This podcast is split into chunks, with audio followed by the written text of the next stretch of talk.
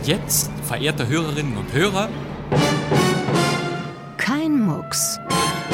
Der Krimi-Podcast. Aufmachen, Polizei. Keinen Schritt weiter, sonst schieße ich. Bleiben Sie stehen! Was ist denn passiert? Ich habe es nicht getan. beantworten Sie meine Frage. Das ist Anstiftung zum Mord. Stimmt das? Nein, das ist nicht wahr. Sie sind ein Lügner. Woher wissen Sie das? Ich hatte keine Ahnung. Wie ist eigentlich Ihr richtiger Name? Gisela. Woher wissen Sie, dass das ein Mann ist? Meine Frau? Ich? Weg mit dem Revolver! Was denn, willst du ja mucksen? Am Mikrofon begrüßt Sie Bastian Pastewka. Herzlich willkommen. Kein Mucks. Wir retten wieder Krimi-Klassiker aus den Schallarchiven aller deutschen Sender vor dem Vergessen. Jeden Donnerstag eine neue Ausgabe, zuerst in der kostenlosen ARD-Audiothek. Zur Fortsetzung des Programms schalten wir um nach Berlin. Üblicherweise kümmern wir uns hier ja um sehr alte Dampfradiohörspiele, um Unterhaltungskrimis aus den 50er und 60er Jahren. Meist sind es nostalgische Geschichten um Streichholzbriefchen und falsche Alibis. Diesmal allerdings haben wir einen echten Klassiker im Programm, von dem Sie sicher schon gehört haben. Einen Gruselklassiker.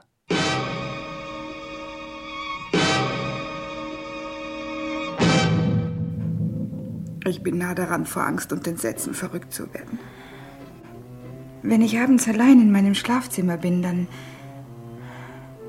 dann habe ich das deutliche Gefühl, dass über meinem Kopf jemand herumgeht. Das Licht. Wissen Sie? Das Gaslicht. Das Licht wird schwächer und dann. dann wird es wieder hell. Die Gaslampen, die hier brennen. Ja, ja.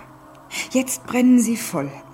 Aber wenn irgendwo im Haus eine Flamme mehr als gewöhnlich angesteckt wird, dann brennen die Lichter hier schwächer. Wir sind in London. Es ist die viktorianische Zeit. 1880 kräuselt sich der Nebel um das stattliche Haus der Bella Manningham, die mit ihrem Mann Jack dort lebt und allmählich den Verstand verliert. Sehen Sie? Das Licht, es zuckt. Jetzt geht es herunter. Die Flammen werden kleiner und brennen dunkler. Gaslicht, so heißt das Hörspiel, das Sie gleich hören werden. Der englische Schriftsteller und Bühnenautor Patrick Hamilton schrieb diesen raffinierten Psychothriller. 1938 erlebte er die Uraufführung seines Stücks im Richmond Theatre in London. Gaslicht wurde ein großer Publikumserfolg. Ein halbes Jahr lief das Stück en suite. Schon 1940 erfolgte die erste Verfilmung. Picture, it's gone again. Why do you persist in lying to me, Bella?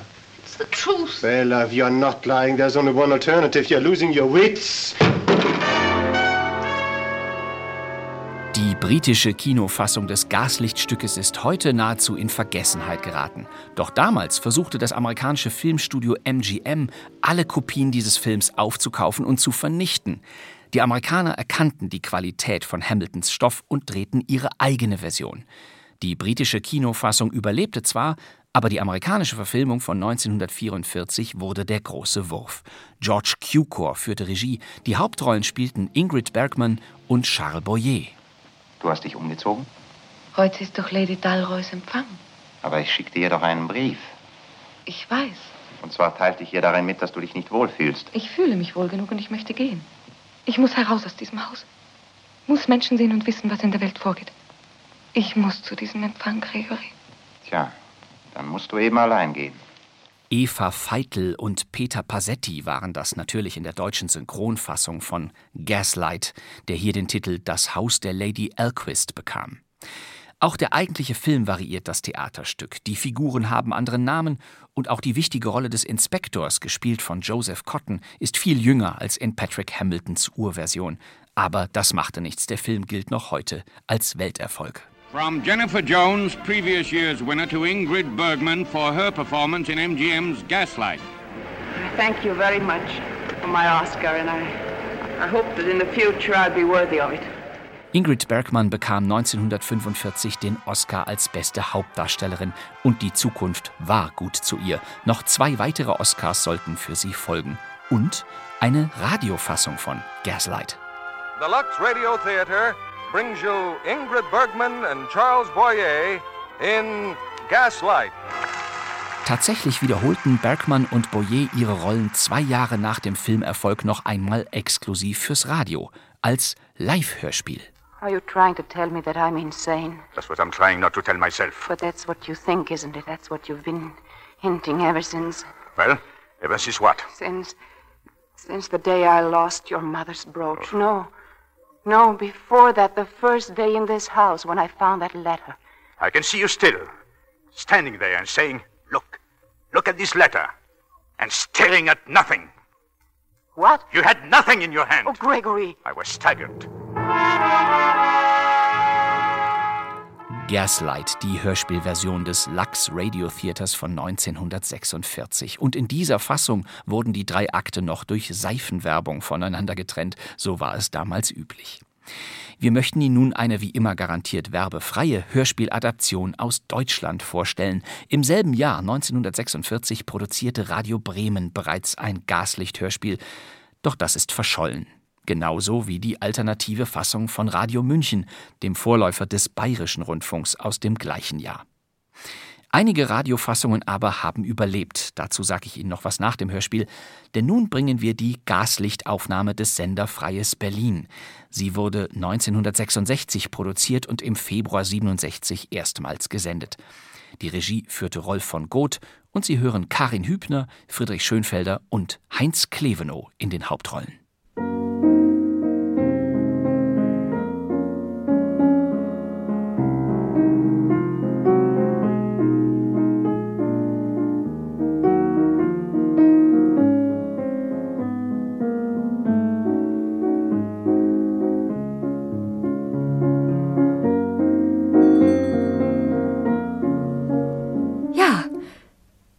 Der Waffelmann. Er war schon so lange nicht mehr da.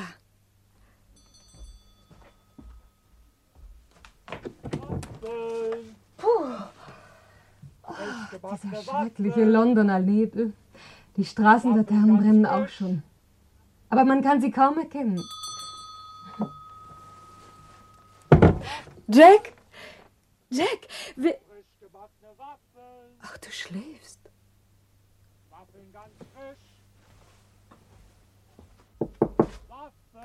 Ja? Soll ich das Licht anzünden, gnädige Frau? Nancy, der, der Waffelhändler ist unten. Holen Sie uns doch ein paar Waffeln, ja? Zum Tee. Bei dem Nebel? Sie hören doch seine Glocke, Nancy. Er ist vor der Tür. Hm. Bitte, bitte, für den gnädigen Herrn. Ich will ihn überraschen. Für den gnädigen Herrn? Psst, leise. Mein Mann schläft. Da im Sessel. Hier ist Geld. Was machst du denn da, Bella? Ach, äh, nichts, lieber. Schlaf nur weiter. Bitte, Nancy, beeilen Sie sich. Jawohl, gnädige Frau. Was machst du denn da, Bella? Komm mal, mal her. Nichts, Liebe. Nur wegen der Waffeln, weißt du. Zum Tee. Waffeln. Aha. Ja, lieber, der Waffelmann kommt so selten. Ich wollte dich überraschen. Warum so ängstlich, Bella? Ich machte doch gar keine Vorwürfe. Nein, lieber, ich weiß. Es ist kühl hier. Naja, der Herbst ist da. Oh, das Feuer geht aus. Äh, Willst du nicht läuten, Bella? Ja. Frische Kohlen aufschütten, meinst du? Aber das kann ich doch tun. Aber Bella, hast du denn schon wieder vergessen, was wir erst neulich besprochen haben? Also bitte Leute. Aber, aber lieber Nancy, ich habe Sie gerade erst nach Waffeln geschickt. Bitte lass mich es doch machen. Das ist doch keine schwere Arbeit. Nein, nein und nein. Das kommt gar nicht in Frage. Lass das Mädchen das tun. Aber lieber. Geh jetzt und Leute. Bella, ärgere mich nicht. Ja, lieber.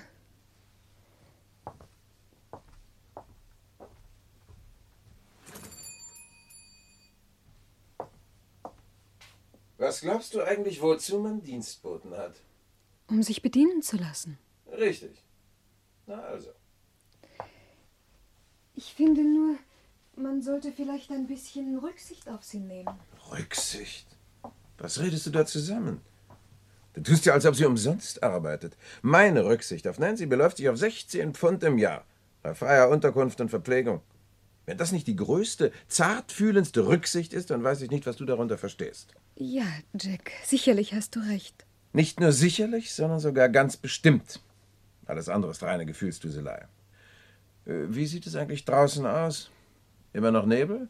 Ja, er ist noch dichter geworden anscheinend. Du willst doch bei dem Wetter nicht ausgehen, Lieber? Doch, wenn es nach dem Tee nicht noch schlimmer wird. Herein! Mir war, als hätten Sie geläutet, gnädiger Herr. Ja, wir haben geläutet, Nancy. Nun, Bella, willst du Nancy nicht sagen, warum wir geläutet haben? Ja. Würden Sie bitte etwas Kohlen aufschütten, Nancy? Wie Sie wünschen, gnädige Frau. Ach, Sie können auch gleich das Gas anzünden, Nancy. Schrecklich, wie früh es schon dunkel wird. Ja, gnädiger Herr. Scheußlich. Sie sehen heute wieder einmal unverschämt hübsch aus, Nancy. Wissen Sie das? Wirklich, gnädiger Herr? Keine Ahnung. Wieder irgendwo ein Männerherz gebrochen? Nicht, dass ich wüsste, gnädiger Herr. Ich breche keine Herzen. Ja, wenn das nur stimmt. Und ziehen Sie die Vorhänge zu, Nancy. Jawohl, gnädiger Herr. Und Ihr Teint? Einfach toll. Man muss schon sagen, Sie verstehen es, Ihre natürlichen Gaben ins rechte Licht zu setzen. Was für Mittelchen benutzen Sie eigentlich? Alles Natur, gnädiger Herr. Sie sollten meiner Frau wirklich mal verraten, was für Hautcreme Sie benutzen, damit sie ihre schreckliche Blässe los wird. Sie wäre Ihnen sicher dankbar. Gern, gnädiger Herr. Haben Sie noch irgendeinen Wunsch? Ja, das wär's. Meinen Tee natürlich. Sofort, gnädiger Herr.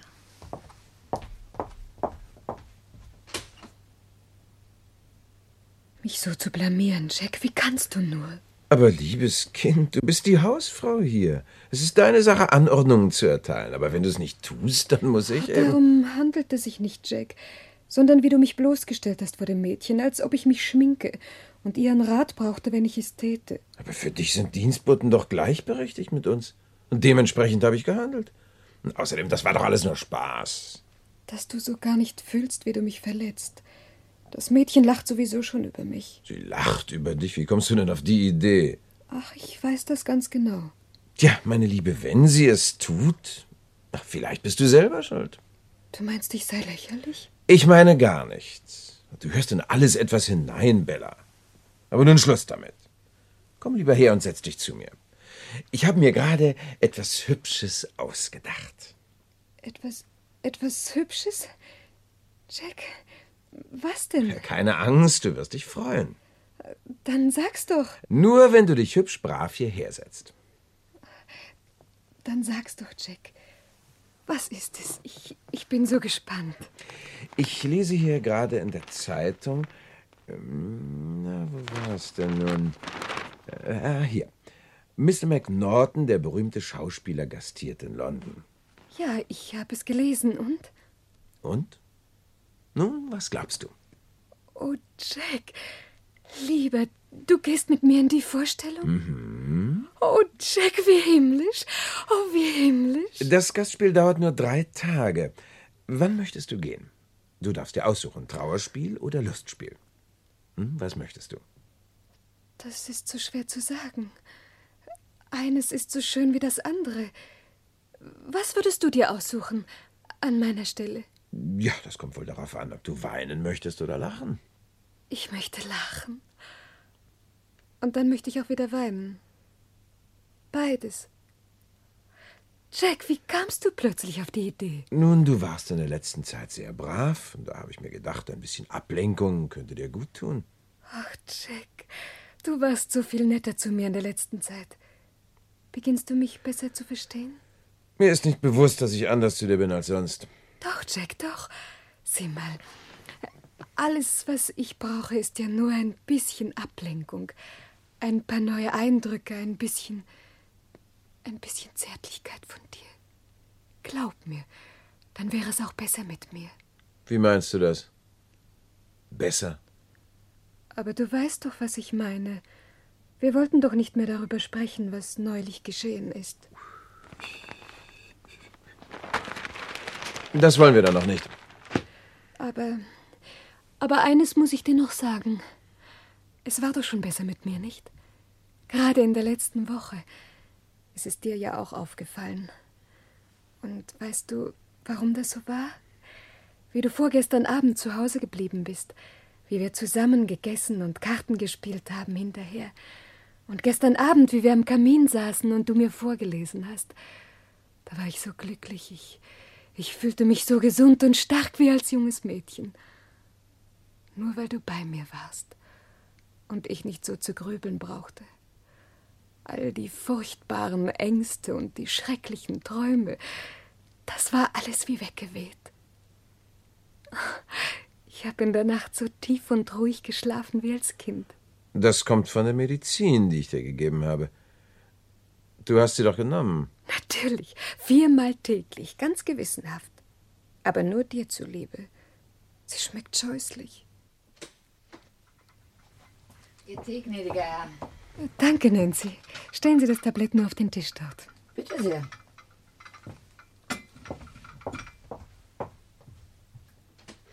Du scheinst sehr vergnügt zu sein, Bella. Ich bin es auch. Ich muss wohl öfter mit dir ins Theater gehen, wenn das so eine Wirkung auf dich hat. Oh ja, Jack. Ich wünschte, du könntest es.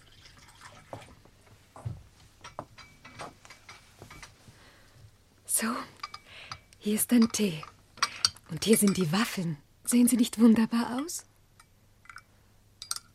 Freust du dich dann gar nicht, dass ich daran gedacht habe? Wie lange haben wir eigentlich keine mehr gegessen? Seit unserer Heirat, glaube ich, nicht? Ich weiß es nicht. Wirklich nicht. Sehe ich richtig? Bella! Was ist denn? Was hast du? Was, was fehlt dir? Das weißt du doch wohl am besten, was wieder fehlt. Nein. Es ist etwas verschwunden. Häng es sofort wieder dahin, wo es hingehört. Dann will ich nicht mehr davon reden. Warum drehst du mir den Rücken zu, Jack? Sieh mich doch an. Sag mir, was fehlt. Ich weiß es doch nicht. Ich schwör's dir. Willst du mich zum Narren halten? Es ist etwas verschwunden an der Wand hinter dir. An der Wand hinter mir. Ja, das Bild. jemand hat es abgenommen. Aber wer? Und warum? Ja, das möchte ich auch wissen. Wer wohl? Wer soll das wissen, wenn nicht du? Hol es sofort wieder her, wo du es versteckt hast, und häng es wieder auf. Aber ich habe es nicht versteckt. Ich war es nicht. Ich weiß es nicht, wo es ist. Jemand anderes muss es getan haben. Ich vielleicht. Nein, lieber nein, aber jemand anderes, jemand anderes. Ach, jemand anderes, jemand anderes. Das werden wir gleich festgestellt haben. Jemand Jack, anderes. Jack, bitte, bitte zieh nicht das Mädchen in die Sache. Wir wollen es unter uns besprechen, ja? Ruf nicht das Mädchen, bitte. Ach, scher dich weg. Setz dich wieder hin. Nimm dich gefälligst zusammen. Jetzt bald. Rein. Der gnädige Herr wünschen? Sehen Sie, dass dort das Bild fehlt. Tatsache, das ist ja komisch. Behalten Sie Ihren Kommentar für sich. Was? Antworten Sie nur auf das, was ich Sie frage. Haben Sie das Bild abgenommen oder nicht? Ich? Natürlich nicht. Warum sollte ich wohl? Dann schwören Sie bei Gott dem Allmächtigen, dass Sie es nicht getan haben. Ich schwöre es. Bei Gott dem Allmächtigen. Bei Gott dem Allmächtigen. So, nun verschwinden Sie. Jawohl, gnädiger Herr. Da hätten wir also schon den Beweis. Aber ich schwöre dir, bei Gott dem Allmächtigen. Versündige dich nicht. Begeh nicht noch einen Meineid. Es ist kein Meineid. Ich schwöre, dass ich das Bild nicht angerührt habe. Du bist von Sinnen und weißt nicht mehr, was du tust. Wie deine unglückselige Mutter. Jack, du hattest mir doch versprochen, mir nie mehr die Krankheit meiner Mutter vorzuhalten. Ach, es hat keinen Sinn mehr, die Augen vor Realitäten zu verschließen, Bella. Wenn das so weitergeht mit dir, kann ich allein die Verantwortung nicht mehr tragen. Dann hast du die längste Zeit unter meinem Schutz gestanden. Jack, Jack, du willst mich doch nicht ins. Du willst mich doch nicht dorthin bringen, wo meine, wo meine Mutter war, Jack. Oh, du musst ein Herz von Stein haben. Siehst du nicht, wie verzweifelt ich bin? Vielleicht verliere ich wirklich den Verstand wie meine arme Mutter. Aber dann musst du doch gut zu mir sein, Jack. Ich schwöre dir, ich belüge dich nicht wissentlich. Wenn ich das Bild abgenommen habe, dann muss es unbewusst geschehen sein, gegen meinen Willen. Und wenn Sachen von dir verschwinden, Schlüssel oder Ringe oder Bleistifte und du findest sie bei mir in meiner Schublade oder im Nähkörbchen oder unter meinem Kopfkissen, glaub mir, ich, ich weiß nicht einmal, wann ich dir diesen unsinnigen Streich gespielt haben sollte. Jack, es ist doch sinnlos. Warum sollte ich das Bild von der Wand nehmen? Ja, wenn ich so etwas tue, dann muss ich tatsächlich von Sinnen sein. Aber dann musst du Geduld mit mir haben, Jack. Und gut zu mir sein. Und nicht wüten und toben. Bella, hast du eine Ahnung, wo das verschwundene Bild sein könnte? Hinter dem Buffet vielleicht. Willst du bitte einmal nachsehen? Ja.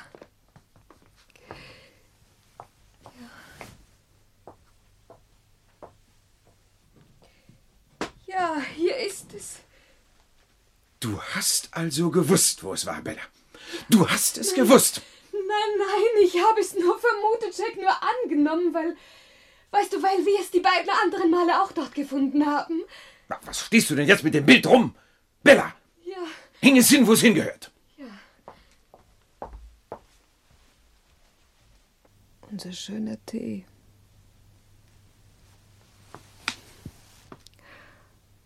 Und die knusprigen Waffeln.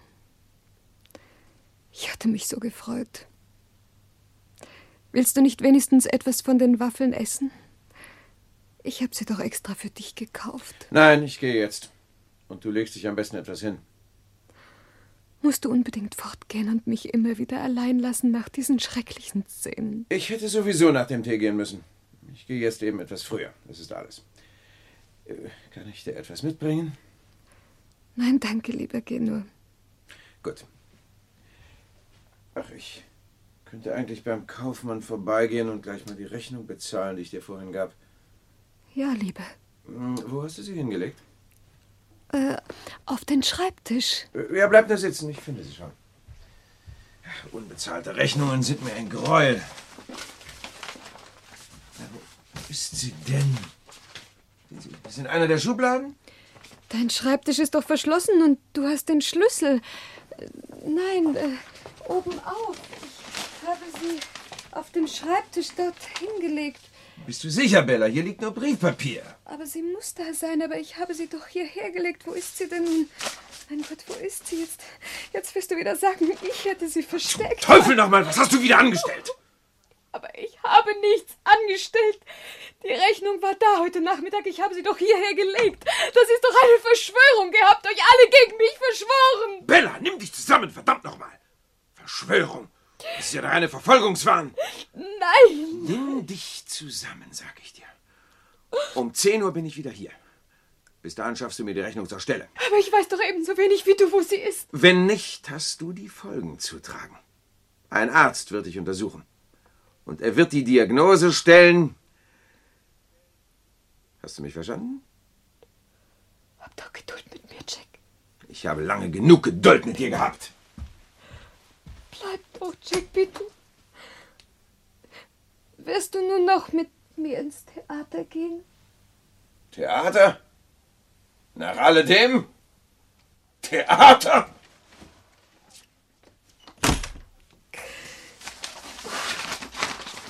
Ich muss die Rechnung finden. Ich muss sie finden.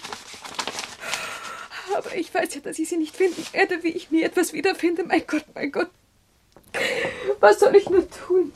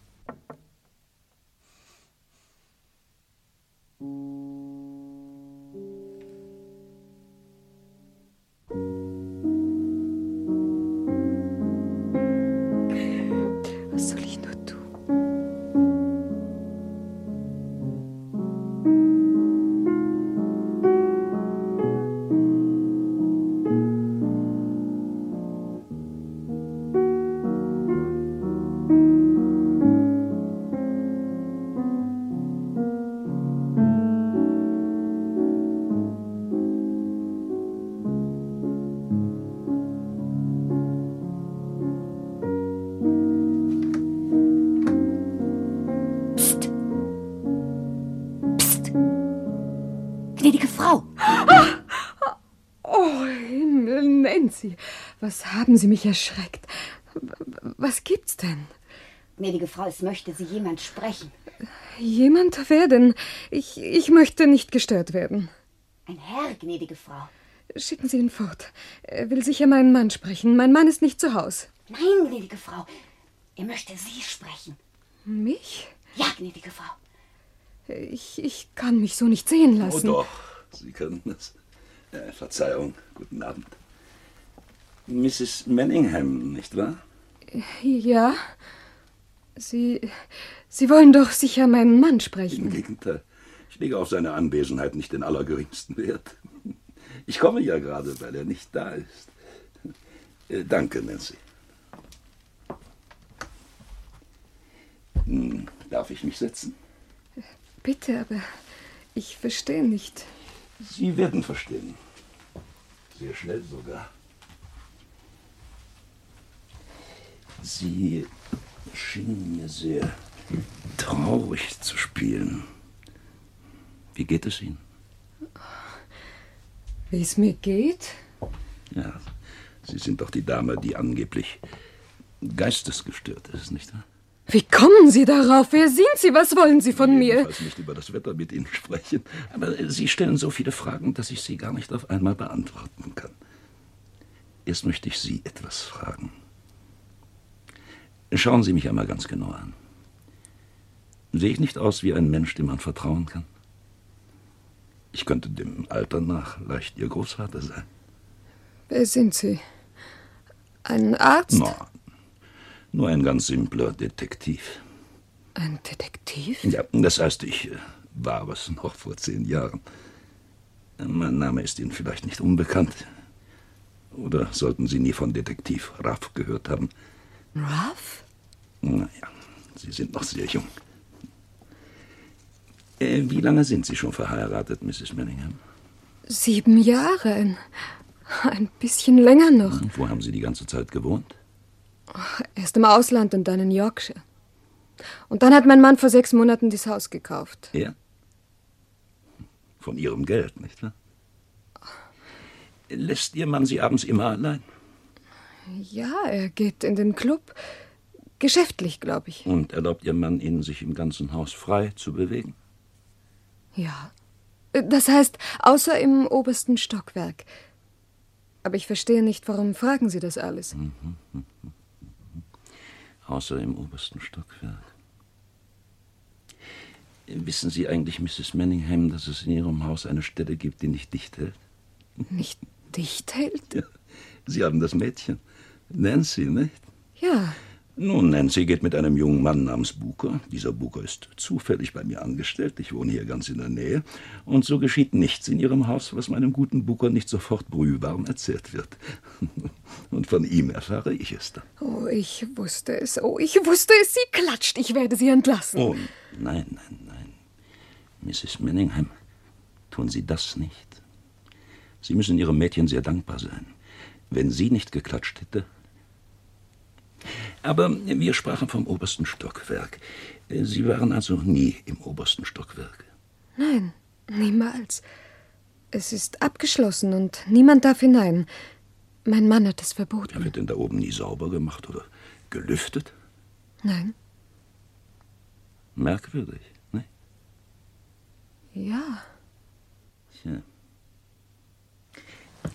Verzeihen Sie mir eine persönliche Frage, Mrs. Manningham. Seit wann haben Sie den Eindruck, dass, ähm, dass mit Ihrem Kopf irgendetwas nicht ganz in Ordnung ist? Ich, ich hatte schon immer Angst davor. Meine Mutter starb in geistiger Umnachtung, als sie noch ganz jung war. In meinem Alter. Und nach Vaters Tod, gleich nachdem Jack mich geheiratet hatte, begann es. Aber erst seit wir hier in diesem Hause wohnen, geschehen eigentlich Dinge. Dass Sie schon vor Angst den Verstand verlieren. Ja, dass ich vor Angst. Hat Ihre Angst etwas mit dem Haus zu tun? Ja, ich, ich glaube, ich. Ich hasse das Haus. Ich habe es immer gehasst. Dieses trübsinnige alte Gebäude mit seinen knackenden Dielen und seinen ächzenden Treppen. Hat das oberste Stockwerk etwas damit zu tun? Ja. Ja, aber woher wissen Sie das? Ja, damit hat es angefangen, dieses Grauen und diese Angst. Was ist mit dem obersten Stockwerk? Erzählen Sie. Ich weiß nicht, was ich Ihnen erzählen soll. Es hört sich alles so unglaubwürdig an. Wenn ich abends in meinem Schlafzimmer allein bin, es liegt direkt unter dem Alkoven im oberen Stockwerk, ist mir, als ginge dort oben jemand umher. Nachts, wenn mein Mann nicht zu Hause ist. Haben Sie Ihrem Mann schon einmal etwas davon erzählt? Oh nein. Er würde sofort sagen, das sind meine üblichen Wahnvorstellungen. Aber Ihr Mann hat den Schlüssel. Haben Sie nie daran gedacht, dass Ihr Mann vielleicht da oben sein könnte? Doch. Ja. Wieso? Wie kamen Sie darauf? Wieso? Aber Sie haben doch eben selbst die Vermutung geäußert. Ja, aber ich wüsste gern, wie Sie darauf gekommen sind. Es ist keine Vermutung. Ich weiß es. Wenn er das Haus verlässt, kommt er zurück und geht da oben umher. Wie ein Gespenst. Ich verstehe nicht, wie er hinaufkommt. Denn er geht nicht über die Treppe. Dann müsste er hier durch die Wohnung. Dann würde ich ihn sehen. Na, das werden wir schon herausfinden, Mrs. Menninger. Es gibt da ganz simple Möglichkeiten wie Dächer und Feuerleitern und so. Na, sehen Sie mich nicht so ängstlich an, Mrs. Menningham. Ihr Mann ist kein Gespenst und Sie sind alles andere als geisteskrank. Aber nun sagen Sie mir bitte, wie kamen Sie zuerst auf den Gedanken, dass Ihr Mann es ist, der da oben herumgeistert? Durch das Licht. Das Licht? Das Gaslicht.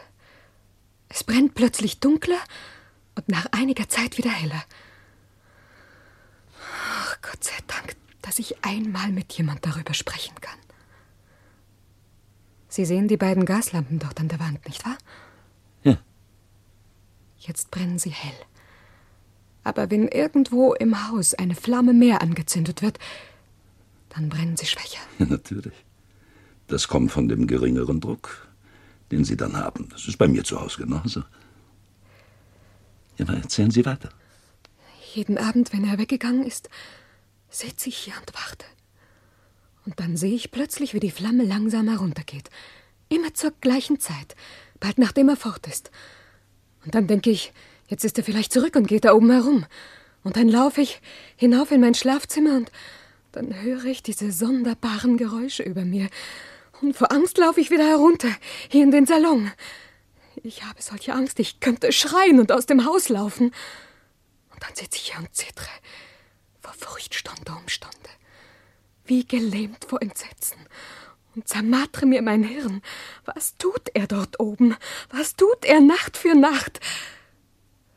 Und dann warte ich. Hm. Sagen Sie, Mrs. Manningham, ist das der einzige Grund, warum Sie Angst haben, Ihren Verstand zu verlieren? Oder ist da noch etwas? Ja, da. Da ist noch etwas. Mein Gedächtnis macht mir solche Sorgen. Es, es scheint seit einiger Zeit überhaupt nicht mehr zu funktionieren. Wieso? Und es wird immer schlimmer. Mein Mann gibt mir irgendetwas zur Aufbewahrung und wenn er wieder danach fragt, sind die Sachen weg. Eine Krawattennadel zum Beispiel oder ein Manschettenknopf. Ich suche verzweifelt in allen Ecken und Winkeln, bis er sie schließlich in meinem Nähkorb findet oder in einer meiner Schubladen. Ich versuche verzweifelt, mich zu erinnern, aber ich weiß nichts davon, gar nichts. Und, und dann diese schreckliche Geschichte mit meinem kleinen Hund. Was ist mit ihm? Ach, eines Tages war seine Pfote schrecklich zugerichtet. Ich hätte ihn misshandelt, meinte mein Mann. Und nun darf ich mein armes Hündchen nicht mehr sehen. Ich werde so irre an mir selbst, ich weiß nicht mehr, was ist Traum, was ist Wirklichkeit. Vielleicht sind Sie gar nicht hier. Vielleicht träume ich. Meine liebe Mrs. Manningham, ich glaube, Sie könnten jetzt ein bisschen Medizin gebrauchen. Mit Medizin? Also sind Sie doch ein Arzt? Mein Mann hat Sie geschickt, nein, ja? Nein, nein, nein, nein, ich bin kein Arzt. Aber ich habe trotzdem eine Medizin für Sie. Aber ich habe eine Medizin. Mein Mann will, dass ich sie nehme. Aber sie hilft nicht. Meine hilft. Sie werden sehen. Augenblick, ich habe sie in der Tasche. Wie schmeckt sie? Wie ein Gemisch von Nektar und Carbol. haben Sie denn noch nie schottischen Whisky getrunken? Whisky? Aber ich soll keinen Whisky trinken. Ich vertrage keinen Alkohol. Und da unterschätzen Sie Ihre Fähigkeiten aber ganz erheblich. Haben Sie vielleicht zwei Gläser? Ja, natürlich. Hier bitte.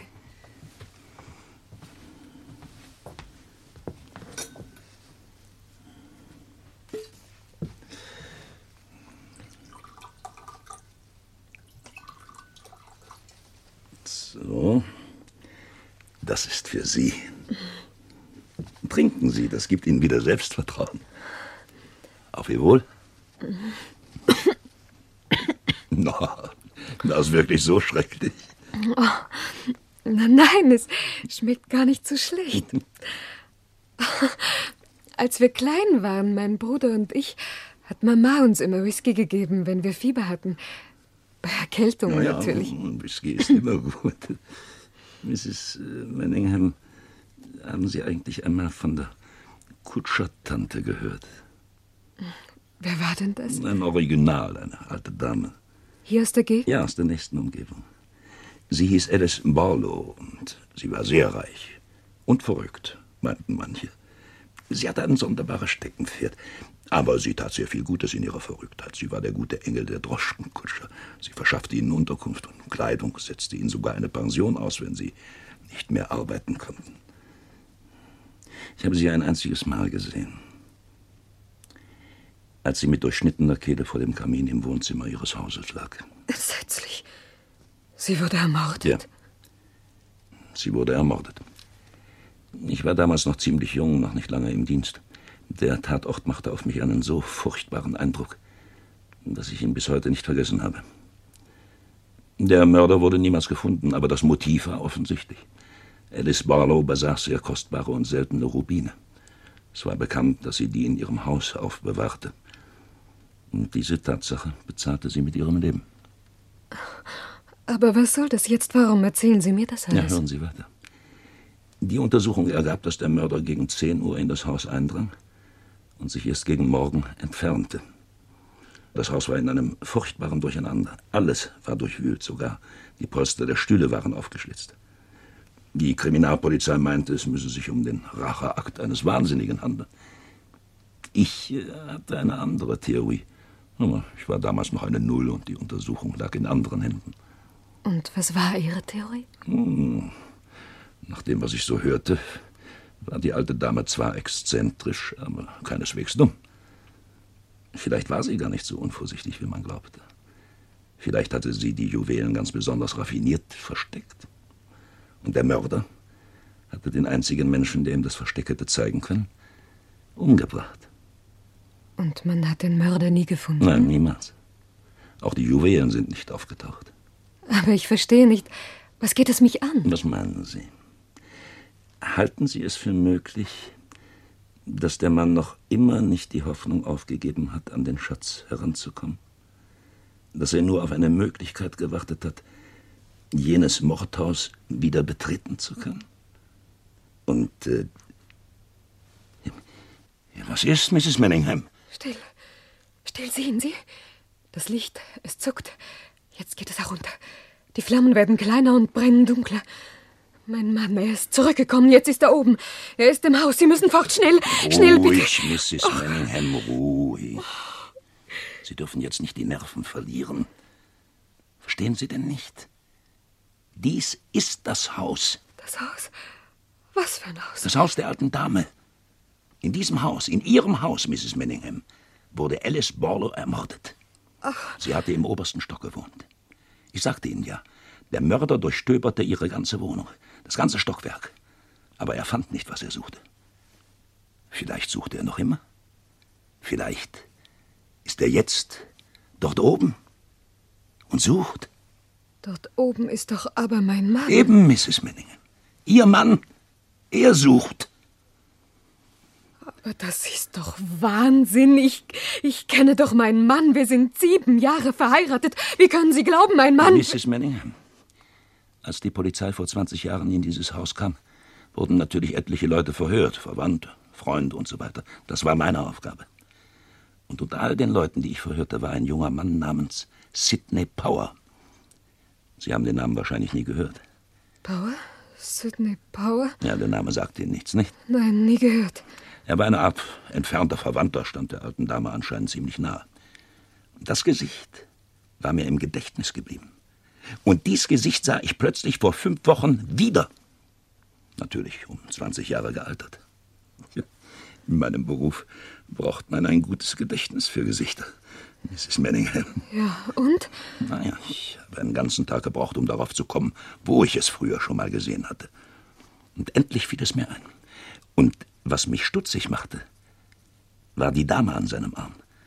Und der Ort, wo ich ihn sah. Und wer war die Dame an seinem Arm? Sie waren es, Mrs. Manningham. Und sie gingen beide in dieses Haus. Heißt das. Soll das heißen, mein Mann ist dieser Sidney Power? Hm, nicht unbedingt nur, wenn meine Theorie stimmt. Mein Gott, ich verstehe Sie nicht. Ich glaube jetzt beinahe selbst. Sie verlieren nicht Ihren Verstand, Mrs. Manningham. Man bringt Sie um Ihren Verstand. Langsam, systematisch. Wer brauche ich Ihnen wohl nicht mehr zu sagen? Aber warum? Warum nur? Weil Ihr Mann ein Verbrecher ist, der sich des Nachts in sein eigenes Haus schleicht und dort sucht, was er vor 20 Jahren nicht finden konnte und weswegen er einen Mord begangen hat. Weil er Angst hat, dass ihr klarer Verstand ihm auf die Schliche kommen könnte. Er ist so wenig Manningham wie ich. Er heißt Sidney Power. Und er ermordete die arme alte Miss Barlow in diesem Haus. Er hatte all die Jahre geduldig gewartet, bis er die Möglichkeit hatte, mit ihrem Geld dieses Haus zu kaufen. Und er hat das unbewohnte Haus nebenan gekauft.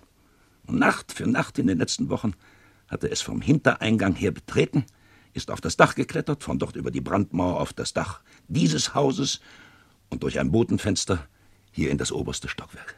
Nein. Ja, ich weiß es, weil ich ihn bei seinen Klettertouren beobachtet habe.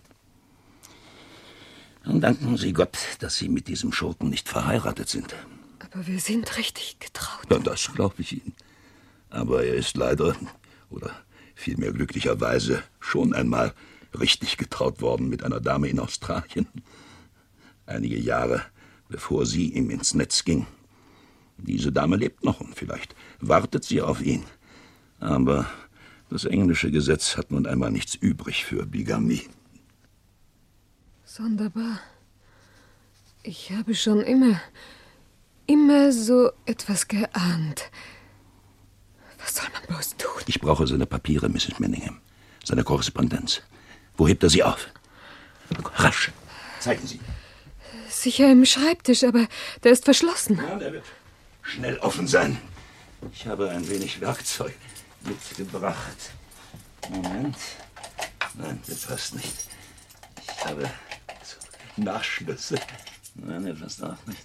Viel mehr Dietriche, wie das Zeug heißt. Halt! Ah, das hätten wir. So, dann werden wir mal sehen. Halt! Halt, um Gottes Willen! Sehen Sie denn nicht? Was? Äh, Das Licht. Es wird wieder heller. Die Flammen gehen hoch. Er kommt. Sie müssen fort, schnell. Schade. Hören Sie denn nicht? Gehen Sie doch endlich. Vielleicht ist er gerade auf der Straße. Ich sehe schnell mal aus dem Fenster. Um Gottes Willen, seien Sie doch vorsichtig, dass er Sie nicht sieht. Wie gut, dass der Wind den Nebel verjagt hat. So kann man wenigstens etwas sehen. er geht fort.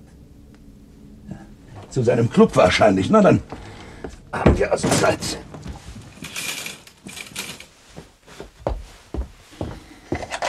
Moment, was haben Sie da? Lassen Sie mich sehen. Rechnung, glaube ich. Bitte halten Sie mich nicht auf. Ja, vom Kaufmann. Sie haben recht, er ist ein Schurke. Diese Rechnung. Heute Nachmittag hat er wütend das Haus verlassen mit der Behauptung, er habe sie mir gegeben und sie sei verschwunden. Ich hätte sie versteckt und hat mir gedroht mit dem Irrenhaus. Oh, langsam verstehe ich. Ja, da liegt ja meine Uhr. Meine Brosche. Vor Wochen verschwunden. Angeblich von mir böswillig versteckt. Ach, Nee, ist ja ein riesiges Ding. Die ist ja nicht mal echt. Wann gab er sie Ihnen? bald nach unserer Heirat. Ich durfte sie nur zu Hause tragen. Er hat sie irgendwo aus zweiter oder dritter Hand gekauft. Beim Trödler wahrscheinlich. Ich wusste, dass sie nicht echt ist. Hm, äh, Augenblick. Was sagen Sie? Aus zweiter oder dritter Hand. Woher wissen Sie das so genau? Weil eine Widmung drin steht an irgendjemand. So? Wo denn? Da ist ein Vixierschloss mit einem Trick. Ich habe das durch einen bloßen Zufall rausgekriegt. Erst muss man die Nadel ganz zurückklappen, so. Und dann zuerst nach links und danach nach rechts schieben. Jetzt öffnet sich die Innenseite wie ein Stern. Ja, ja. Sehen Sie? Ja, ja. In Liebe für Alice von ihrem Frank. Alice. Alice Border.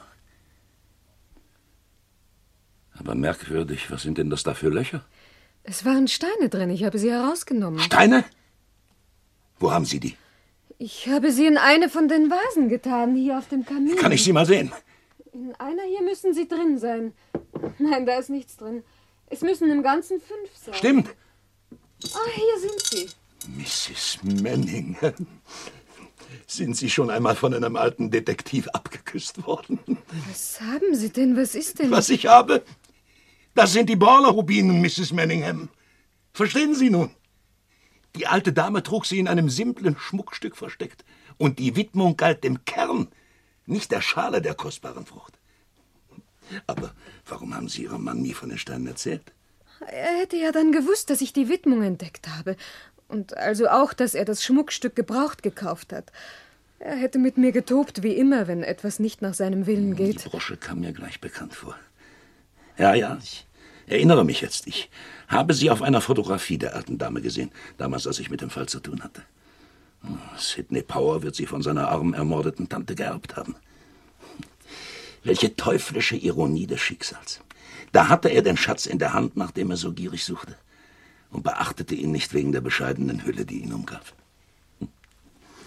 Wann glauben Sie, wird er aus seinem Club kommen? Um, um zehn, sagte er. Um zehn? Dann reicht die Zeit. Sie wollen jetzt fortgehen? Mrs. Manningham, Sie können unserer Sache jetzt keinen besseren Dienst erweisen, als wenn Sie sich unverzüglich ins Bett begeben. Ja, aber. Ihr Kopfweh ist schlimmer geworden. Seien Sie krank, seien Sie irgendetwas, aber hüten Sie das Bett. Ich gehe jetzt. Gehen Sie nicht, bitte. Sie dürfen mich nicht allein lassen. Wenn er jetzt kommt, dann passiert etwas, etwas Schreckliches. Ich fühle es, ich habe Angst. Liebes Kind, machen Sie jetzt keinen Unsinn. Hier, ich lasse Ihnen den Whisky hier. Der gibt Ihnen Mut. Trinken Sie, aber nicht zu viel. Und lassen Sie ihn nicht herumstehen. Auf Wiedersehen. Inspektor! Oh mein Gott! Oh mein Gott! Was soll ich nur tun?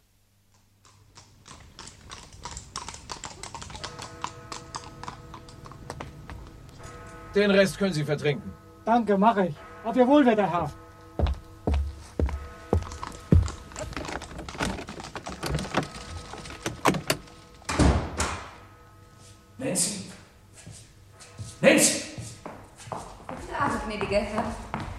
Hatten der gnädige Herr einen vergnügten Abend auswärts? Nancy, Sie kleines Biest. Hier nehmen Sie meinen Hut und meinen Mantel. Wo ist meine Frau? Schon zu Bett. Was denn? Sagen Sie ihr, sie soll sofort herunterkommen in den Salon. Die gnädige wird wohl nicht kommen. Was soll das heißen? Die gnädige Frau sagt, sie fühlt sich nicht wohl. Angeblich. So, dann zwingt sie mich, andere Seiten aufzuziehen. Die gnädige Frau hat die Tür abgeschlossen. Das ist ja interessant. Na, dann werden wir uns mal etwas besonders Hübsches ausdenken für Sie. Ich werde jetzt mal zeigen, wer der Herr im Haus ist. Bella! Ich weiß, dass du mich hörst. Komm sofort herunter zu mir. Was hast du wieder mit dem Hund fürchterliches angestellt? Komm herunter, der Hund ist hier bei mir. Mit dem Hund? Mit Speck fängt man Mäuse. Gehen Sie jetzt.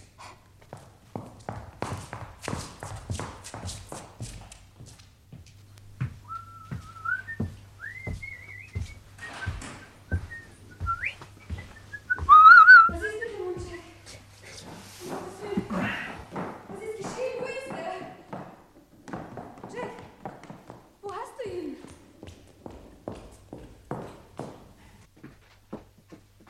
Wo ist der Hund? Hund?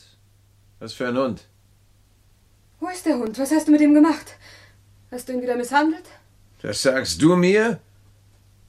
Hast wohl vergessen, wie du das arme Tier neulich zugerichtet hast. Schließ die Tür. Ich fühle mich nicht gut. Ich bin nur gekommen, weil ich dachte, du hättest den Hund hier. Der Hund, liebe Bella, war nur eine List. Setz dich.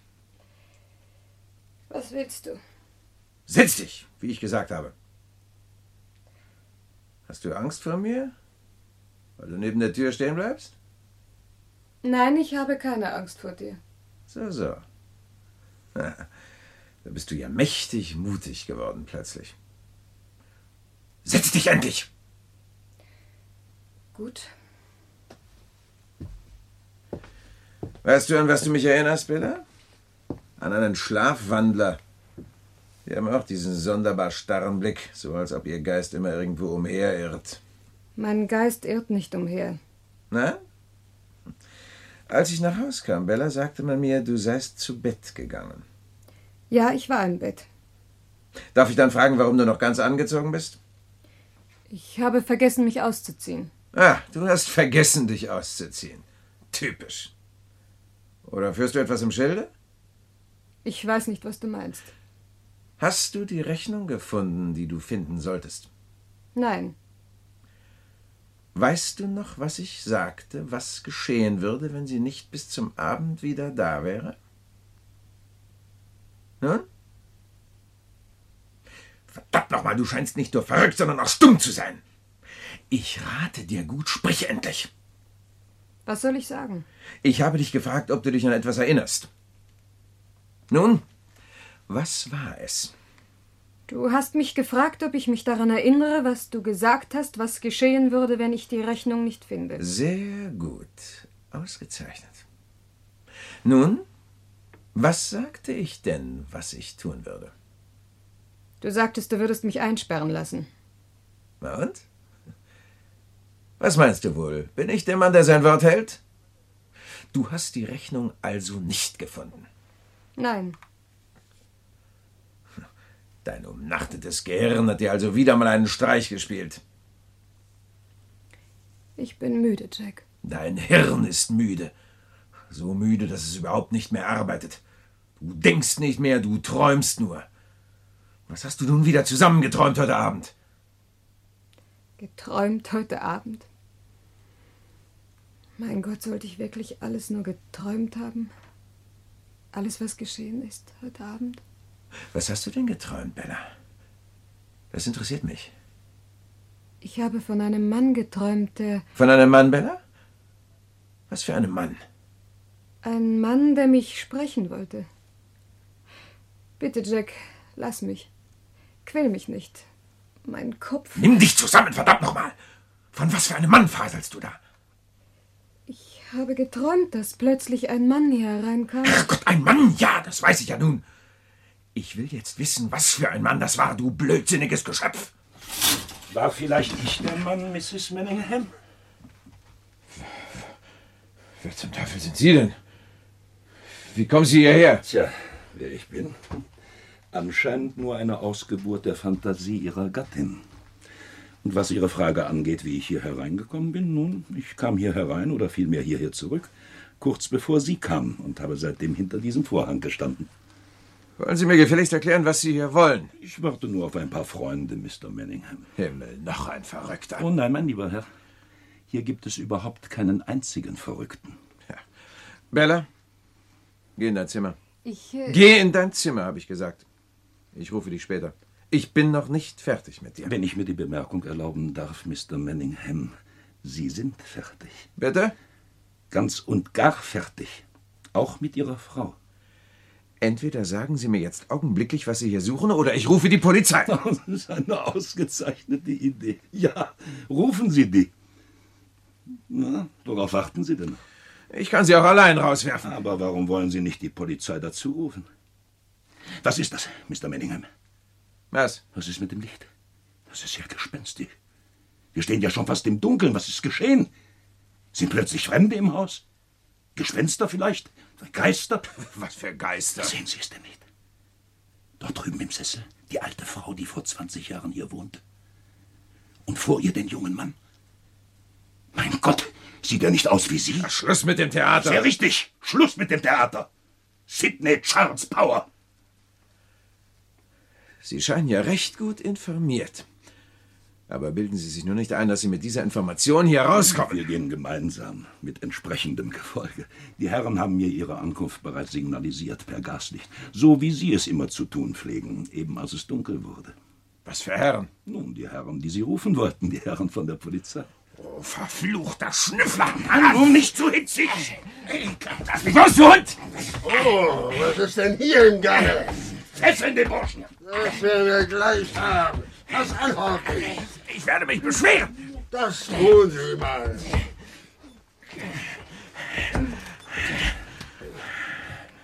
Sidney Charles Power. Sie sind verhaftet wegen Mordes an Alice Barlow. Inspektor Ruff, kann ich noch einmal mit meinem Mann sprechen? Allein. Nun, äh, Bitte erlauben Sie es. Es wird nicht lange dauern. schön. Fesseln Sie ihn an den schweren Lehnstuhl da, Sergeant.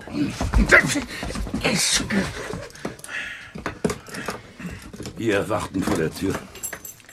Kommen Sie, Sergeant.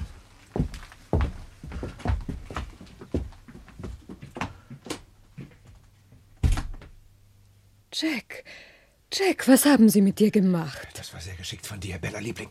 Und nun rasch, hol etwas, um die Fessel zu sprengen. Ich muss hier raus, die Hunde sollen mich nicht kriegen. Rasch, Ja, rasch, hol ja, etwas. gern, aber was, Jack, Liebe? Da muss ein Brieföffner liegen auf dem Schreibtisch. Ich muss ihn suchen. Wenn ich ihn nicht finde, wirst du mich einsperren lassen, nicht wahr? Ist er im Schreibtisch vielleicht? Nein, auf dem Schreibtisch. Nein, da ist er nicht. Wieso ist denn der offen?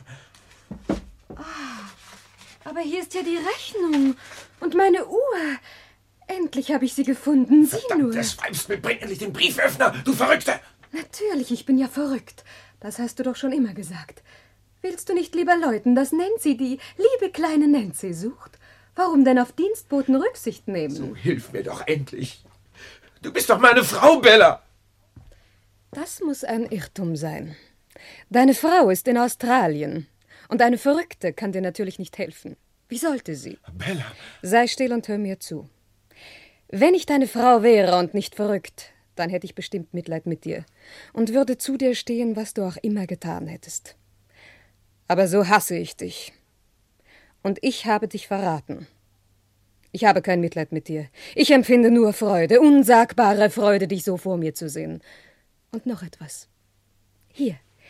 Kennst du diese Messingbrosche, die du mir als goldene geschenkt hast? Sie birgt ein kleines Geheimnis. Hier, sieh. Die Barlow-Rubinen. Bella! Inspektor, bringen Sie diesen Mann fort. Bringen Sie ihn fort. Führen Sie ihn ab, Sergeant. Los, vorwärts, komm, Kerlchen. Ihr verfluchten Hunde! Schnabel halten, verstanden? Sie tun mir weh! Na, sowas.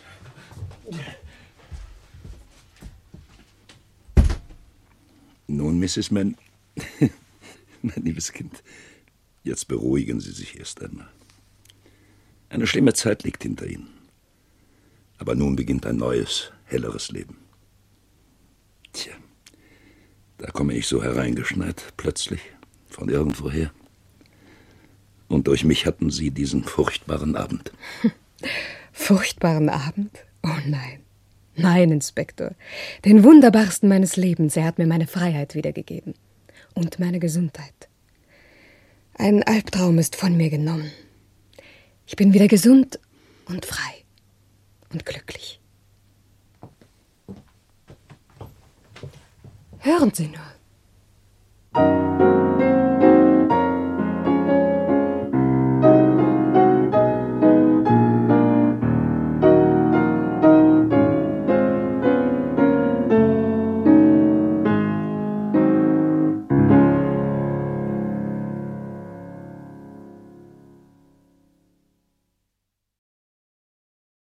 Sie hörten Gaslicht von Patrick Hamilton, übersetzt von Erika Bockermann, bearbeitet von Raimund Reikes. Es sprachen Bella Manningham, Karin Hübner, Jack Manningham, Friedrich Schönfelder, Inspektor Ruff, Heinz Klevenow, Nancy, das Hausmädchen, Käthe Jennecke. Die Regie hatte Rolf von Goth und dieses Hörspiel lief erstmals am 19. Februar 1967 im Sender Freies Berlin.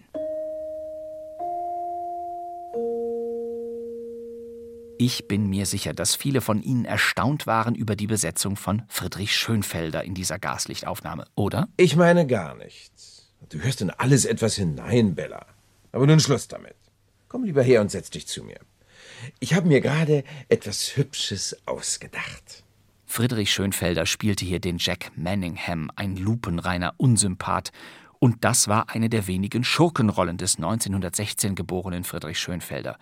Schönfelder galt als eine der bekanntesten Stimmen der alten Bundesrepublik. Er wurde im Radio und Fernsehen, vor allem aber in seinen unendlich vielen Synchronrollen stets als der britisch distinguierte Upper-Class-Engländer mit den guten Manieren besetzt. Bis zur Ankunft der Polizei sind wir von der Gesellschaft mit der Untersuchung des Mordes beauftragt. Wir können nicht sagen, wer beide umgebracht hat. Es war bestimmt Erpressung. Friedrich Schönfelder hier auf David Niven in Tod auf dem Nil. Dann fällt Simon Doyle wegen seines verletzten Beins ebenfalls aus. Ausgezeichnet. Hoffentlich geht der Eliminierungsprozess so gut weiter. Ich fürchte, das wird er kaum, Mon Colonel.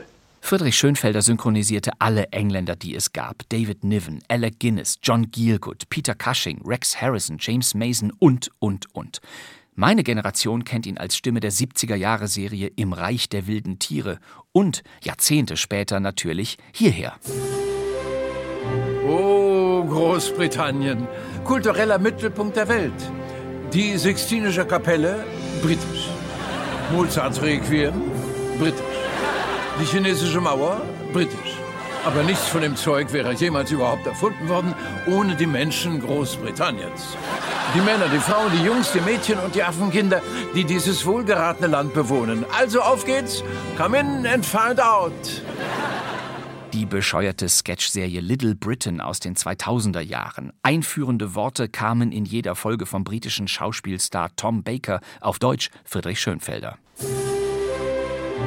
Oh, Großbritannien. Warum sollte man dieses Land je verlassen wollen? Jeder, der Urlaub im Ausland macht, ist ein Verräter. Ich liebe es hier, verdammt nochmal.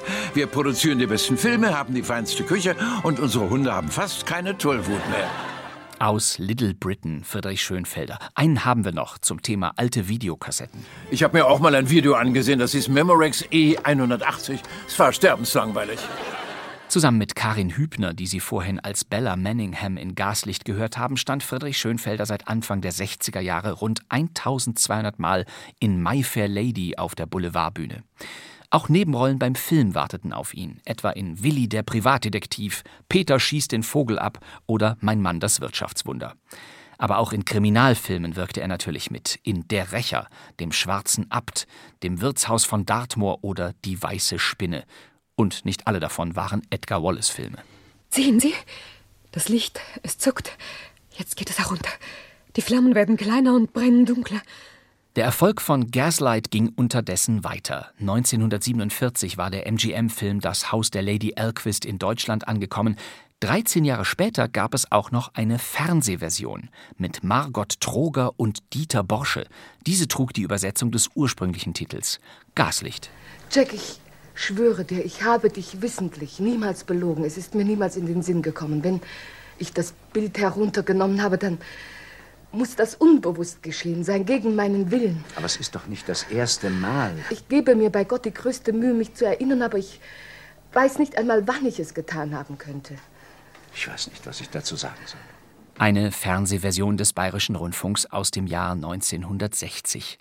Der Autor Patrick Hamilton starb zwei Jahre später. Sein zweitwichtigstes Vermächtnis nach dem Gaslight-Erfolg wurde sein Stück Rope, das er bereits 1929 geschrieben hatte und das kein geringerer als Regielegende Alfred Hitchcock 1948 verfilmte. Der deutsche Titel dieses Echtzeitkrimis lautete Cocktail für eine Leiche. Von Gaslicht lief 1966 neben der eben gespielten des Sender Freies Berlin noch eine weitere Hörspielfassung. Der Süddeutsche Rundfunk produzierte eine eigene Version des Stücks. Und 1977 wurde Gaslicht noch einmal in Deutschland als Hörspiel eingerichtet, mit Christine Ostermeier und Wolfgang Kieling. Es ist etwas verschwunden, an der Wand, hinter dir. Das Bild ist nicht da. Ich war es nicht, Jack. Schluss mit dem Unfug. Hole es sofort von da, wo du es versteckt hast, und hänge es an seinen Platz. Schau mich nicht so erbarmungslos an, Jack. Ich habe es nicht versteckt, das war jemand anderes. Ach, der große Unbekannte, was? Komm mir bloß nicht mit solchen Ausreden, die kenne ich. Ich weiß nicht, es muss jemand anders gewesen sein. Ich bin doch nicht wahnsinnig. Jemand anders also.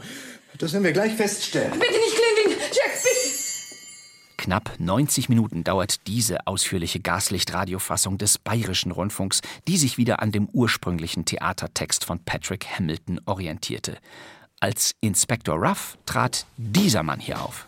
Guten Abend, Mrs. Manningham. Kommen Sie von der Anstalt? Sind Sie der Arzt? Nein, ich bin Polizeidetektiv.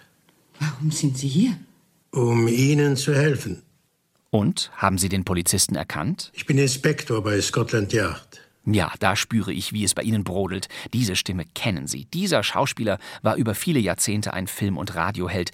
In dieser BR-Aufnahme von 1977 ist er ein wenig schwer zu erkennen, aber erstaunlicherweise spielte er die gleiche Rolle fünf Jahre vorher schon einmal in der Gaslicht-Hörspielfassung aus der Schweiz. Guten Abend, Mrs. Manningham.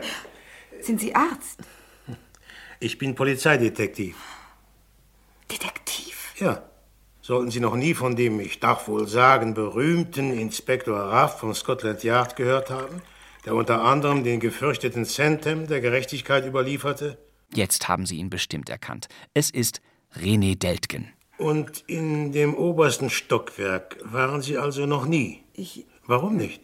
René Deltgen, den Kinofans auch bekannt als der Hexer, und das war kein Spoiler jetzt, oder als Fürst Ramijani im Tiger von Eschnapur und den Radiokennern unter ihnen natürlich hierher. Hello, hier spricht Paul Temple. Das ist Paul Temple, Schriftsteller und Hobbydetektiv aus London. Paul Temple wurde eine der beliebtesten Radiokrimiserien, die es je gab. René Deltgen sprach diese Figur in zwölf Serien zwischen 1949 und 66. Zehn davon sind sogar erhalten. Das Stück Gaslicht gehört immer noch zum Repertoire vieler Kriminaltheater. Es gab und gibt zahlreiche Fernseh- und Hörspielfassungen aus allen möglichen Ländern. Seit einigen Jahren ist das Stück wieder populär. Der Begriff Gaslighting hat sich neben Ghosting und Stalking eingereiht und meint diese Form der psychischen Herabsetzung, wie sie Jack Manningham betrieben hat. Ein Missbrauch, bei dem absichtlich falsche Informationen und Sachverhalte verwendet werden, um die Opfer an ihrem Verstand zweifeln zu lassen und langfristig ihr Selbstbewusstsein zu destabilisieren. Was immer noch geschieht und eben kein Phänomen des Jahres 1880 war. Wann immer Gaslicht erneut besprochen wird, erkennen viele Frauen Parallelen zu ihren eigenen Beziehungen. Allein die Kommentare unter den Film- und Hörspielclips bei YouTube sind voll davon. Klare Empfehlungen gegen Gaslighting sind übrigens sofortige Restabilisation des Selbstvertrauens, ein geheimes Tagebuch, das die Wahrheit notiert, Stoppsignale an den Partner und vor allem Zuspruch und Hilfe von außen, also eine Art Inspektor Ruff, der die Fakten sortiert. Denn natürlich muss ein Gaslighting-Täter nicht immer eine narzisstische Persönlichkeitsstörung haben oder nach verschollenen Rubinen suchen, wie es hier im Hörspiel der Fall war. Ein weiteres Stoppsignal würde ich hier noch setzen, auch wenn es der Polizeidetektiv sicher gut meint mit seinem schottischen Whisky. Natürlich ist auch Alkohol nie eine Lösung für irgendwas. Meine Damen und Herren, versäumen Sie nicht, das nächste Mal wieder Ihr Radio anzustellen.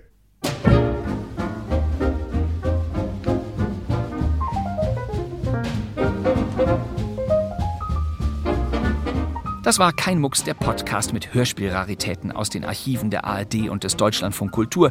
Mit unserer vierten Staffel sind wir jeden Donnerstag zur Stelle und wir hören gar nicht mehr auf. Diese, aber auch alle bisherigen Episoden stehen in der ARD Audiothek und natürlich überall sonst. Und ich glaube, damit können wir für heute zum Schluss kommen. Wir sehen uns ja wieder in einer Woche. Für heute, meine Damen und Herren, recht herzlichen Dank für Ihre Mitwirkung. Auf Wiedersehen. Auf Wiedersehen. Auf Wiedersehen. In der nächsten Ausgabe gibt es wieder eine Spukgeschichte aus England. Sie heißt Gruselgrab und sie wird Ihnen gefallen. Mein Name ist Bastian Pastewka. Danke fürs Zuhören. Tschüss.